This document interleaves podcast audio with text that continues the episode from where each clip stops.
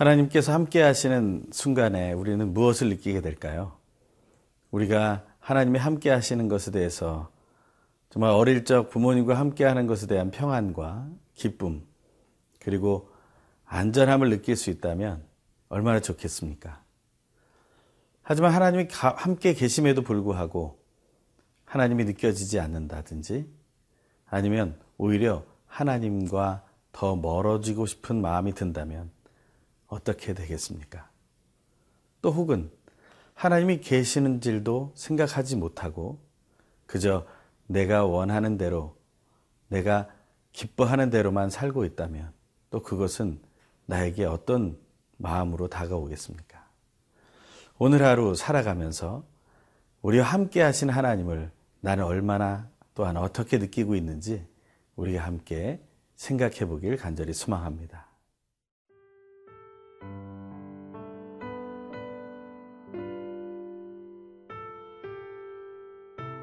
아모스 5장 14절에서 27절 말씀입니다. 너희는 살려면 선을 구하고 악을 구하지 말지어다. 만군의 하나님 여호와께서 너희의 말과 같이 너희와 함께 하시리라. 너희는 악을 미워하고 선을 사랑하며 성문에서 정의를 세울지어다. 만군의 하나님 여호와께서 혹시 요셉의 남은 자를 불쌍히 여기시리라. 그러므로 주 만군의 하나님 여호와께서 이와 같이 말씀하시기를 사람이 모든 광장에서 울겠고 모든 거리에서 슬프도다 슬프도다 하겠으며 농부를 불러다가 애곡하게 하며 울음꾼을 불러다가 울게 할 것이며 모든 포도원에서도 울리니 이는 내가 너희 가운데로 지나갈 것임이라. 여호와의 말씀이니라. 화 있을진저 여호와의 날을 사모하는 자여 너희가 어찌하여 여호와의 날을 사모하느냐? 그 날은 어둠이요 빛이 아니라. 마치 사람이 사자를 피하다가 곰을 만나거나 혹은 집에 들어가서 손을 벽에 대었다가 뱀에게 물림 같도다. 여호와의 날은 빛없는 어둠이 아니며 빛남 없는 캄캄함이 아니냐. 내가 너희 절기들을 미워하여 멸시하며 너희 성회들을 기뻐하지 아니하나니 너희가 내게 번제나 소제를 드릴지라도 내가 받지 아니할 것이요 너희의 살진 희생의 화목제도 내가 돌아보지 아니하리라. 내 노랫소리를 내 앞에서 그칠지어다. 내 비파소리도 내가 듣지 아니하리라. 오직 정의를 물같이 공의를 마르지 않는 강같이 흐르게 할지어다. 이스라엘 족속아, 너희가 40년 동안 광야에서 희생과 소재물을 내게 드렸느냐?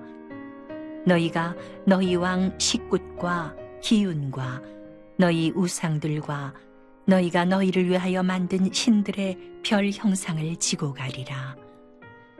내가 너희를 담의색 밖으로 사로잡혀 가게 하리라. 그의 이름이 만군의 하나님이라 불리우는 여호와께서 말씀하셨느니라. 북이스라엘을 향한 하나님의 슬픔의 노래는 계속됩니다. 하나님께서는 단순히 슬퍼하시는 것이 아닙니다. 그 슬픔 속에는 하나님이 구원하시겠다라는 강한 의지와 또 하나님이 구원을 받을 사람에게 그 방법이 무엇인지를 알려주고 계시는 것을 우리는 묵상했습니다.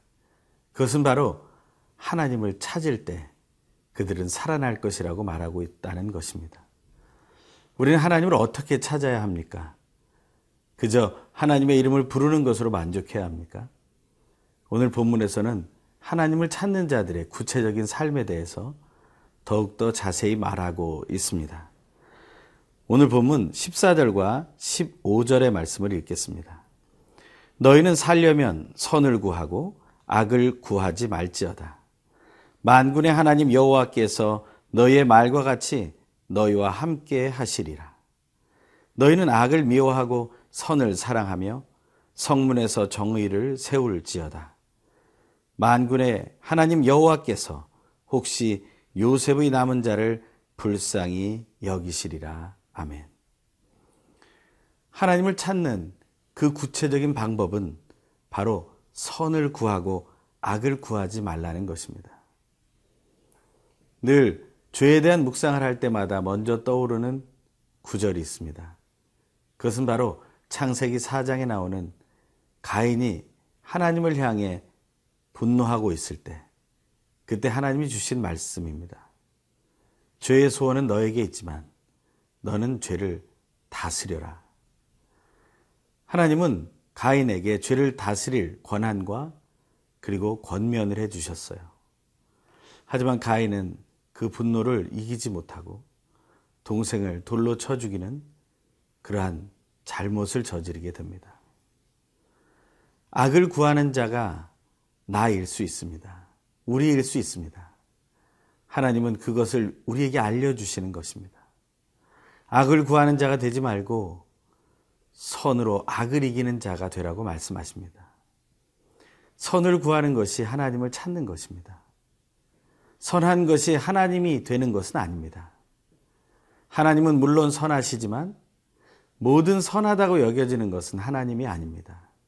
하지만 우리는 선함을 구하게 될 때 하나님을 찾게 됩니다.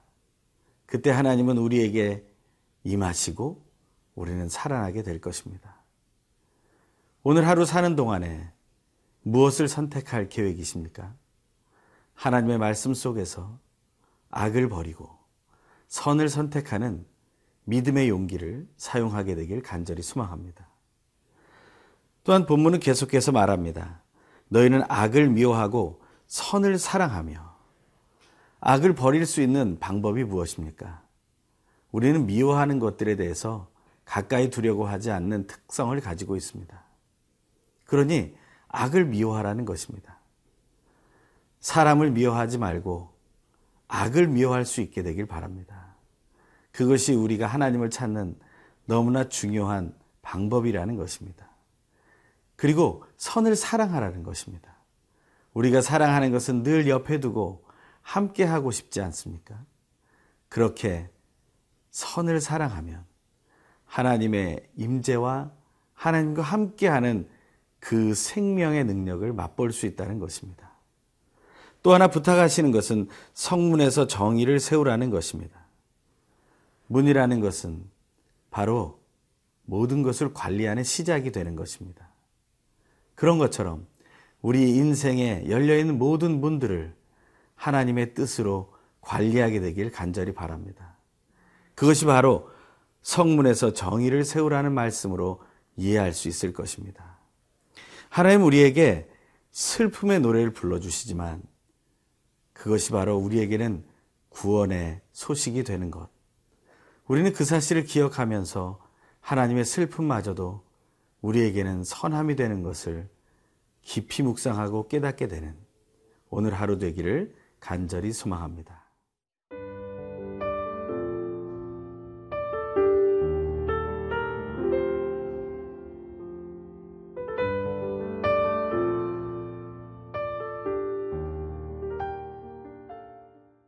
북이스라엘의 고난과 위기의 순간에 그 죄악으로 인해서 징벌을 받아야 하는 그 순간에 하나님은 그저 멀리 보시며 심판하시고 벌을 주겠다고 말씀하시지 않습니다.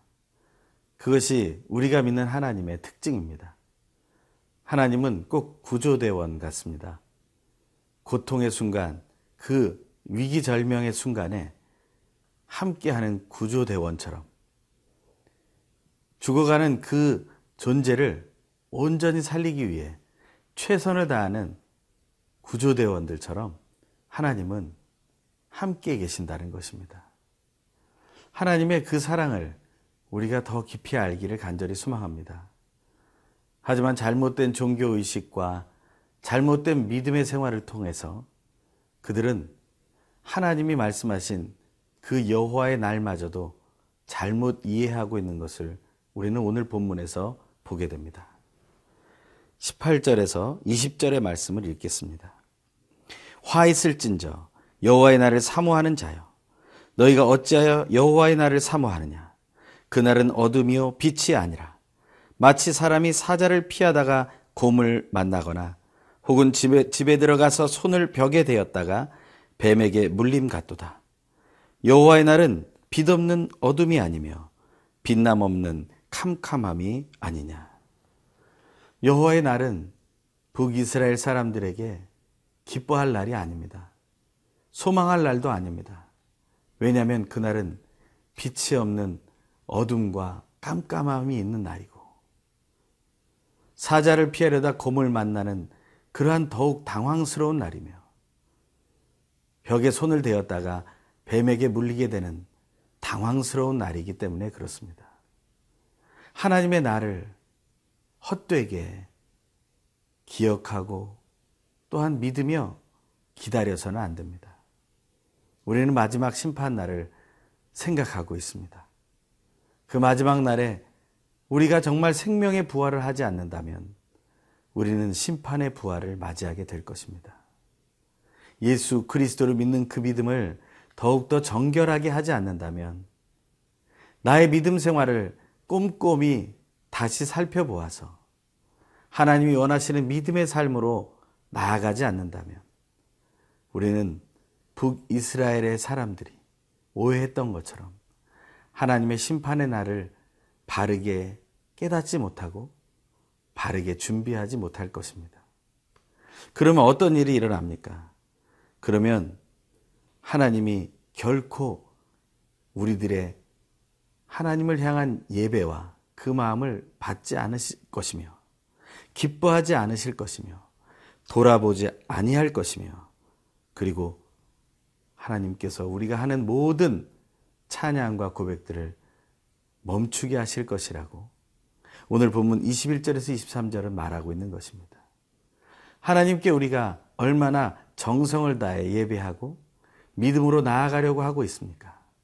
우리의 열심도 얼마나 힘을 내어 최선을 다하고 있습니까? 그럼에도 불구하고 하나님께서 듣지 않으시고 받지 않으시고 기뻐하시지 않는다면 그것이 얼마나 우리에게 고통이 되겠습니까? 하나님 앞에 우리가 다시 돌아서기를 간절히 소망합니다. 하나님은 하나님의 뜻을 이루실 것입니다.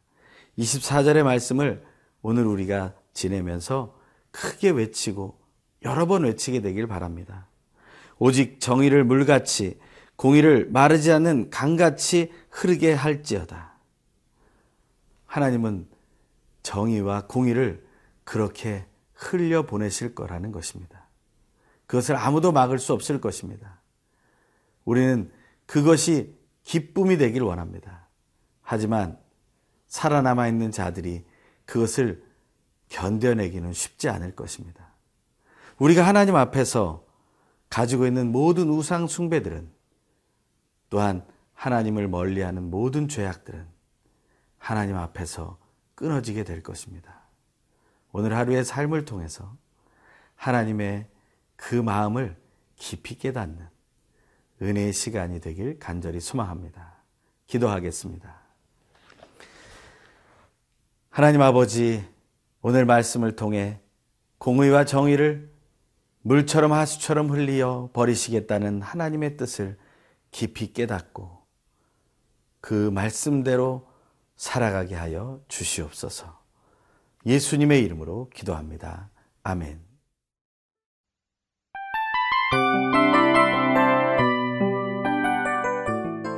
이 프로그램은 청취자 여러분의 소중한 후원으로 제작됩니다.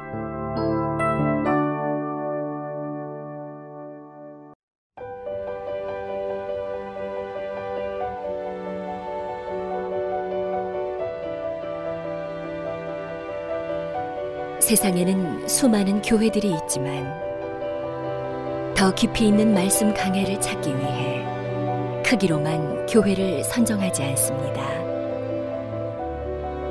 보다 좋은 영적 콘텐츠를 더 많이 나누기 위해 방송비를 받지 않습니다.